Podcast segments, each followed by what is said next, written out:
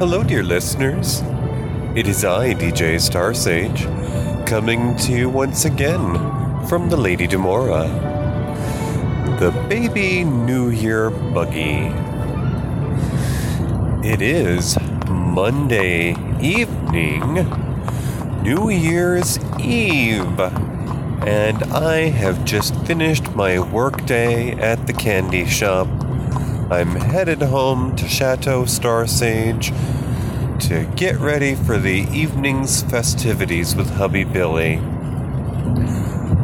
It is, it's after sunset, so of course it's quite dark out. It's fully night, and it is sprinkling out. We do have some rain to take us into the new year, but the important thing is it is 41 degrees out, so we are above freezing, just a smidge, just enough, although there may be a chill in the air, so we'll just have to wait and see how this weather fares from here.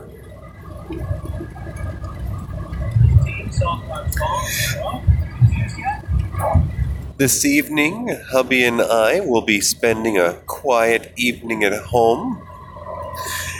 We are both past the days of going out and being the young and bold, daring few who decide to put on the party hats and tie one on. You see, Château Starsage is a fair distance from Oslo, so it would probably cost a pretty penny if one were to get an Uber or Lyft or even a cab. So rather than risk the possibilities and even to, force the other to miss out, we decide to stay in, as it's also technically yours truly's birthday after the stroke of midnight. Now, I've been told that I was born around 1:40 in the morning, so technically New Year's Day is my birthday, but as Mama Billy, or rather actually Mama Starsage, was interrupted during her pizza party by the coming of yours truly, it's only fitting that we celebrate my birthday on New Year's Eve.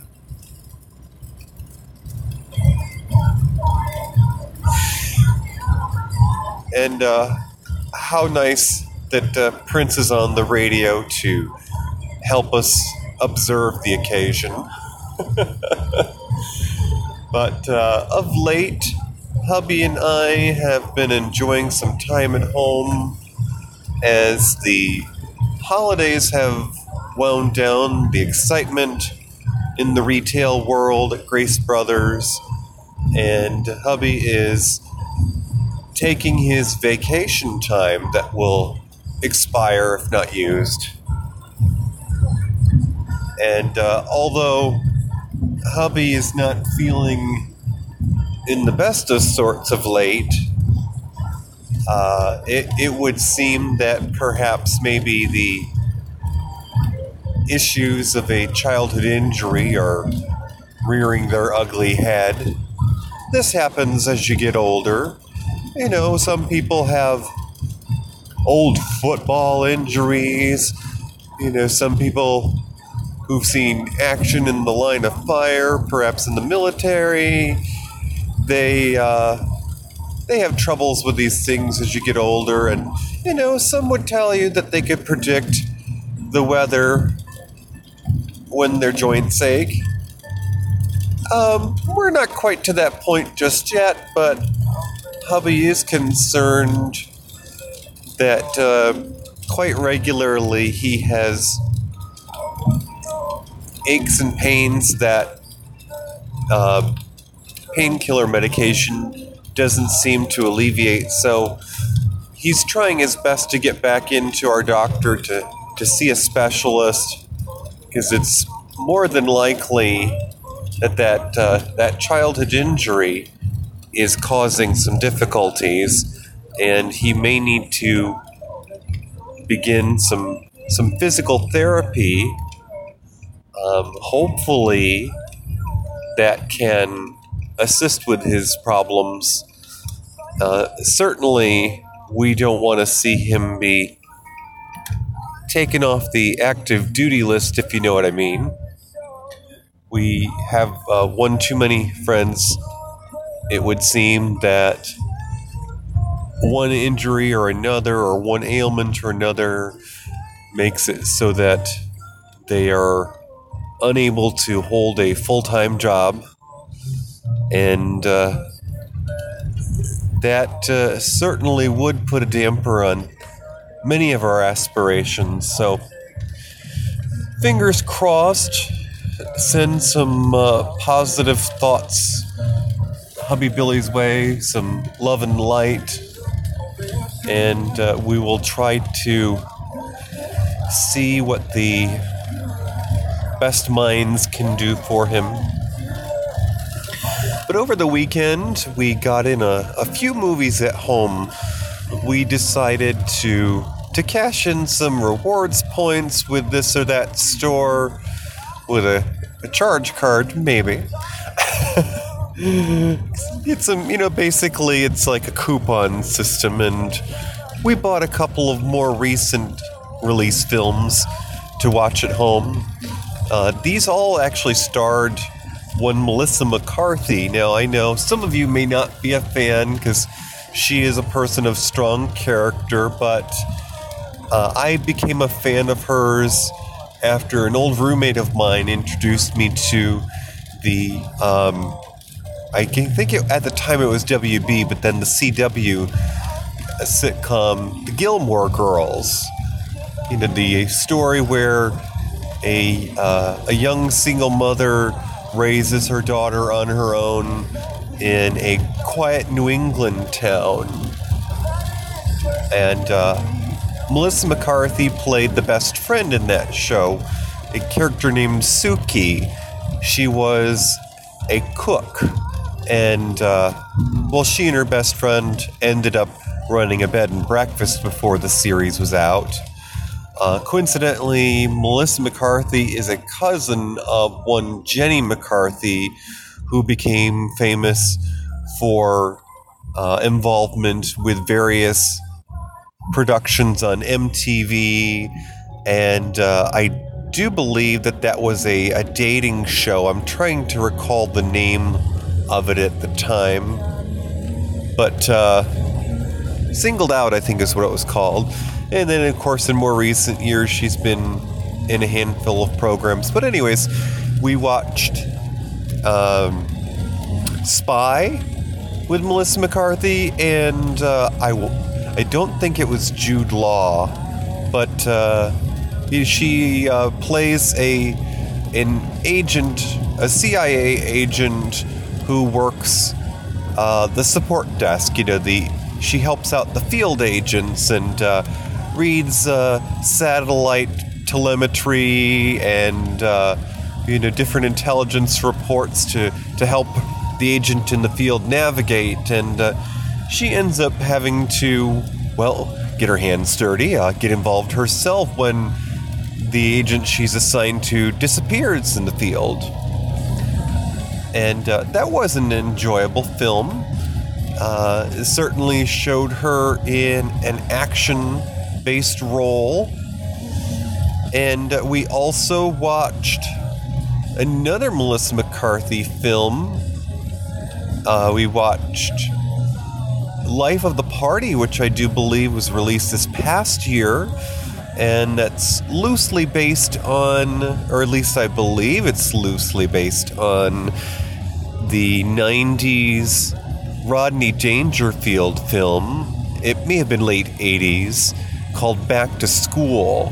And essentially, in Life of the Party, Melissa McCarthy's character plays a woman who drops her daughter off at college, and her husband informs her that he wants a divorce. Part of the story being that she dropped out of college when she was pregnant for her daughter, the same one that she was now bringing to school. And she decides to go back to college to finish her degree. And in many ways, it was a more positive take on that original story. And it had many twists compared to the original that just made it stand out. A lot of moments between mother and daughter, which could have easily been taken into a more negative direction since the mother was a returning adult student. But they allowed for much more mentoring moments that were positive in this film, and as opposed to, you know, a couple of decades ago where the mother might have been in a hurry to get into a new relationship, when she runs into an old friend, it is not rushed into. She takes this person's class and rediscovers some of her old passions for life and for science, and it's a very different movie than the original in many ways. But yes, Life of the Party, check it out, with Melissa McCarthy and I'm forgetting her last name right now. She seems to be a staple of Melissa McCarthy films of late, as we also saw her in the last Melissa McCarthy movie we just watched, called The Happy Time Murders. Now, this is a film that is done by the latest incarnation of the Henson family productions. Jim Henson, who created the Muppets, his family, after selling some of their, or rather being acquired by the Disney Corporation, spun off into a new company called Henson Alternative, or HA, like a laugh, H-A. This allows them to continue working with puppets, create new characters, and The Happy Time Murders is a unique film pairing both puppets and real action together, and Melissa McCarthy's role in this film involves being a police person who has lost their partner due to an unfortunate accident in the field, and a murder investigation is involved as the film progresses. And it's quite campy, of course, because it has puppets in it, but it also explores themes of diversity and racial stereotypes in a very tongue-in-cheek manner, and can be absurd in many scenes, but quite fun at the same time. So if you're one who enjoys campy humor and a little of the absurd, The Happy Time Murders might be of interest to you. So we'll be entering into the new year shortly, and I have a few things on the horizon. Not really going to call them resolutions, but certainly things I'd like to get to. One of the things that I received during the holiday season as sort of a gift was a family heirloom. Now, in hindsight, I now considered this a Christmas gift from my mother, by way of grandmother. But basically, my mother's uncle, my grandfather's generation, served during World War II, and I received a scrapbook of his time during his service during wartime. Now, this was a man who served in the Army Corps of Engineers and was stationed in Germany during a time. So This man, among other things, helped to build bridges in Europe. So there are constructs in this world that are the result of his handiwork. And in later years, he and his wife settled down to her family's orchard in Pennsylvania. And unfortunately, the couple never were able to have children. And this great uncle of mine also survived his wife by some 20 years due to her losing her battle with breast cancer. But the scrapbook that I received during the holidays is one of my most favorite gifts, I guess, in more recent years, as I'm a big fan of history. And as you may know from listening to this show, I enjoy genealogy, so I will be copying those photos for posterity because, whenever you have a group photo, there's ultimately someone else in that photo that could be related to another person that you don't know, quite possibly someone living. So I intend to share this with others so that they might find photos of their loved one during their service in wartime. All right, folks, stay tuned for the second half of this program. As luck would have it, the other day, hubby and I were perusing a few things at the thrift store, and lo and behold, we ran across my Uncle Chris. This was a little surprising, although not unheard of. He does technically live in the general area and is quite a bit closer than my siblings. This is the first time this sort of thing had happened.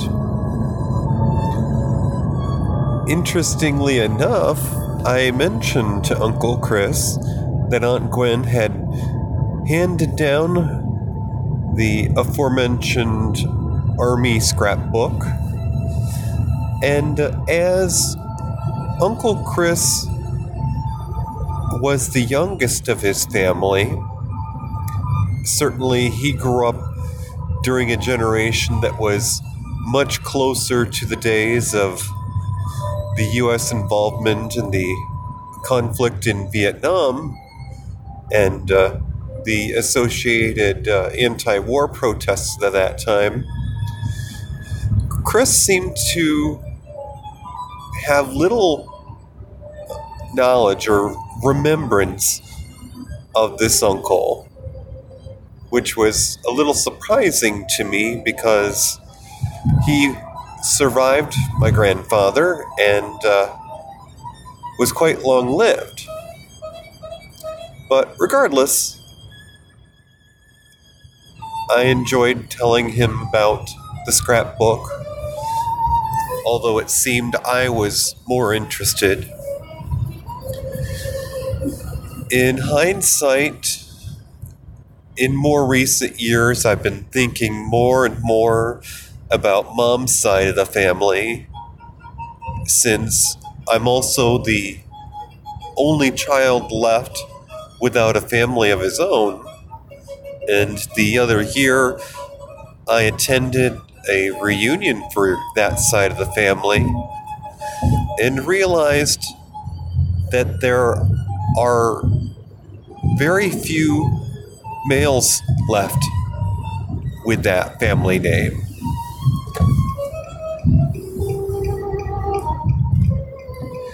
So I have thought quite a bit more that it might have been interesting to have taken on my mother's maiden name, but the names hubby and I have chosen were in honor of our late father, so there's quite a bit more involved. It's just that with the prevalence of my brother's family out there, with the multiple children of his namesake, and the quite different background that they have compared to my mother's. You see, it would seem that mother's family were interested in more intellectual professions, namely Uncle Chris, for example, who I've mentioned attended seminary school. And my favorite picture of my grandfather was from my youth, where he sat in his favorite chair of the living room with his glasses on, reading the newspaper. And the sort of impression that's given by my brother's family is quite different. Don't get me wrong, I do understand that everyone has their own talents to offer the world, and everyone's skills are needed. It's just that I hunger for the days that I could have more meaningful conversations with family members who may have been of a similarly inclined intellect. So, moving on from there, the other day, yours truly had a birthday. Yes, I am a New Year's baby. And for a number of years growing up, Mom and Dad used to introduce me because I was one of the first births for our county in that period of time. And, you know, as they say, that and, you know, a nickel will get you a cup of coffee. But hubby has always done well to observe my birthday as sort of an extension of the festivities of New Year. And, well, they say be careful what you wish for, you just might get it. And I may have said something recently about a lack of visitation to Château Starsage. That is, it seems that I normally end up spending more time at my siblings' homes than they do returning the favor. So the other day, hubby and I had Mama Billy, Ginger, Betty, and nephew Mikey over. Actually, this would be Mikey's brother. I haven't come up with a nickname for him just yet. Mr. Goodwrench, maybe. Anyways, we had a nice gathering at Château Starsage for my birthday, and we had some party food. We got out the big screen. No, I don't mean a big tube TV on rollers like they used to do for watching the Super Bowl.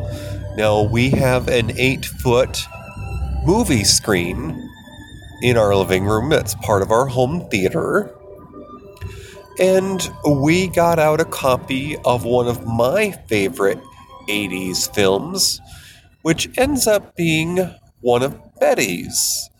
This was a 1984 film, which I do believe may have been one of Ron Howard's early directorial programs, starring Tom Hanks, John Candy, and Daryl Hannah. I'm talking about the film Splash, which also ends up being one of the first films of the Touchstone Company, which I do believe later on became part of Disney. As it turns out, Splash is one of Betty's favorite films because she was a young teen at the time. And if I've not mentioned before, my sister is a cancer survivor. At 16 years of age, Betty was diagnosed with cancer and ended up having an amputation to her foot as the cancer was found between joints of her toes. And she has, of course, been a survivor for more than 30 years and has had no recurrence, think hydrogen. But at that tender age, Mom and Dad were quite worried because in those days, medical technology was not as advanced, and they were worried that our time with her might be limited. And of course, Splash is the story of a young boy who meets a fairy tale creature when suddenly he finds himself tossed overboard a ferry boat, Ferry, off the coast of Cape Cod while vacationing one summer with his family. So in a life-threatening situation, this young boy finds himself in the company of a mythical creature, a little girl, and as it turns out, she's a mermaid. And so, of course, the story of the film Splash is follows Tom Hanks' character into adulthood, and he still remembers this incident when, lo and behold, the young girl who he met all those years ago comes back into his life. He doesn't recognize her at first, but one thing leads to another. And his brother, played by John Candy, sort of bumbles through the film and shares his advice on dating. It's quite a fun film, and when you think about the circumstances that Sister Betty was going through at the time, it's easy to see how this film appealed to her.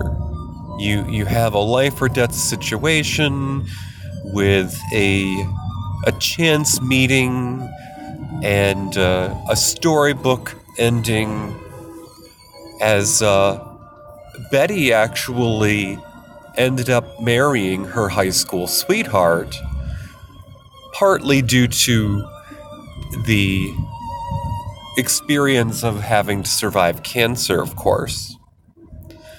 So it put a lot of things into perspective, and it was an enjoyable evening looking back upon the fashions of the early 80s, and it jogged a few memories for Billy's sister Ginger, who is a similar age to Betty.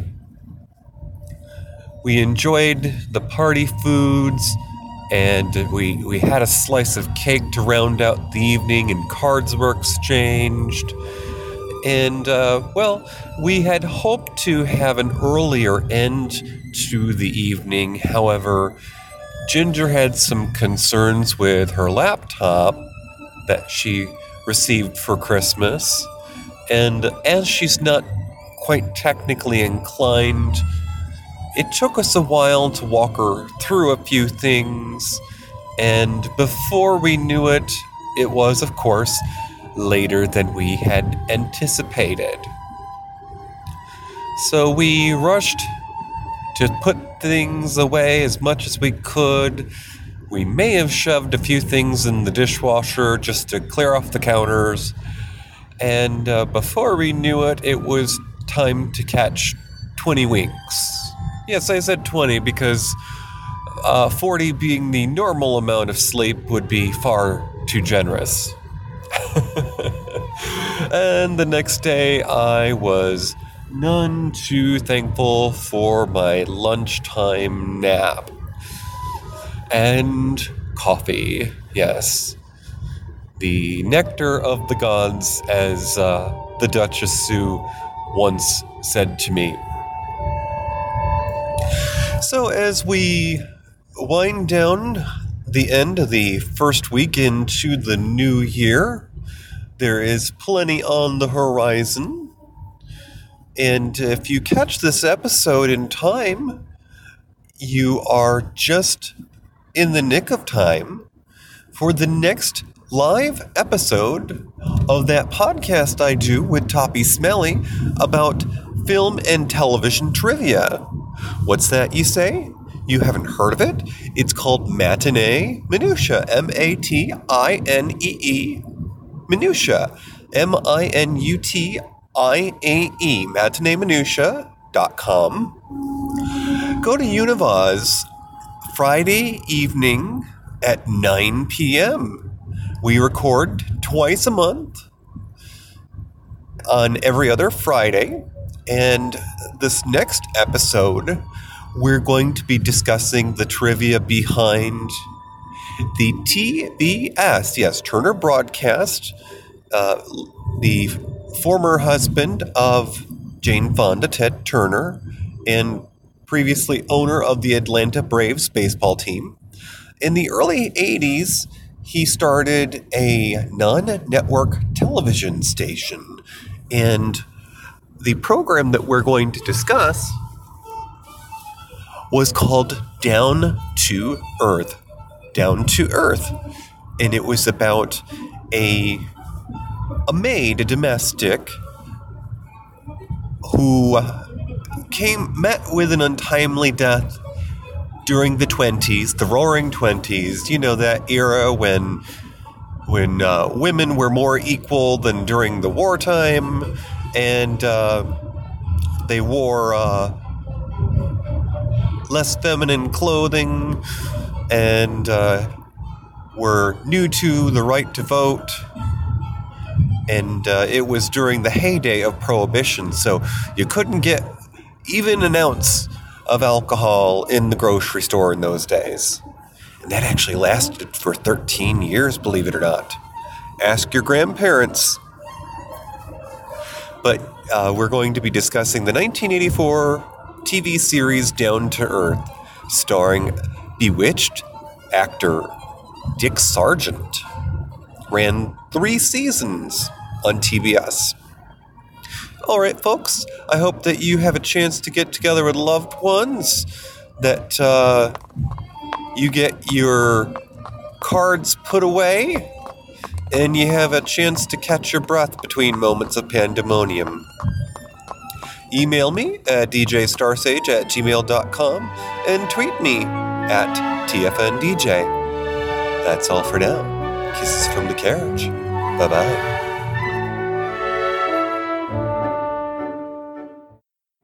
I have a voice. I have a voice. You have a voice. You have a voice. We have a voice. We have a voice. Unique voices in podcasting. UnivazPods.net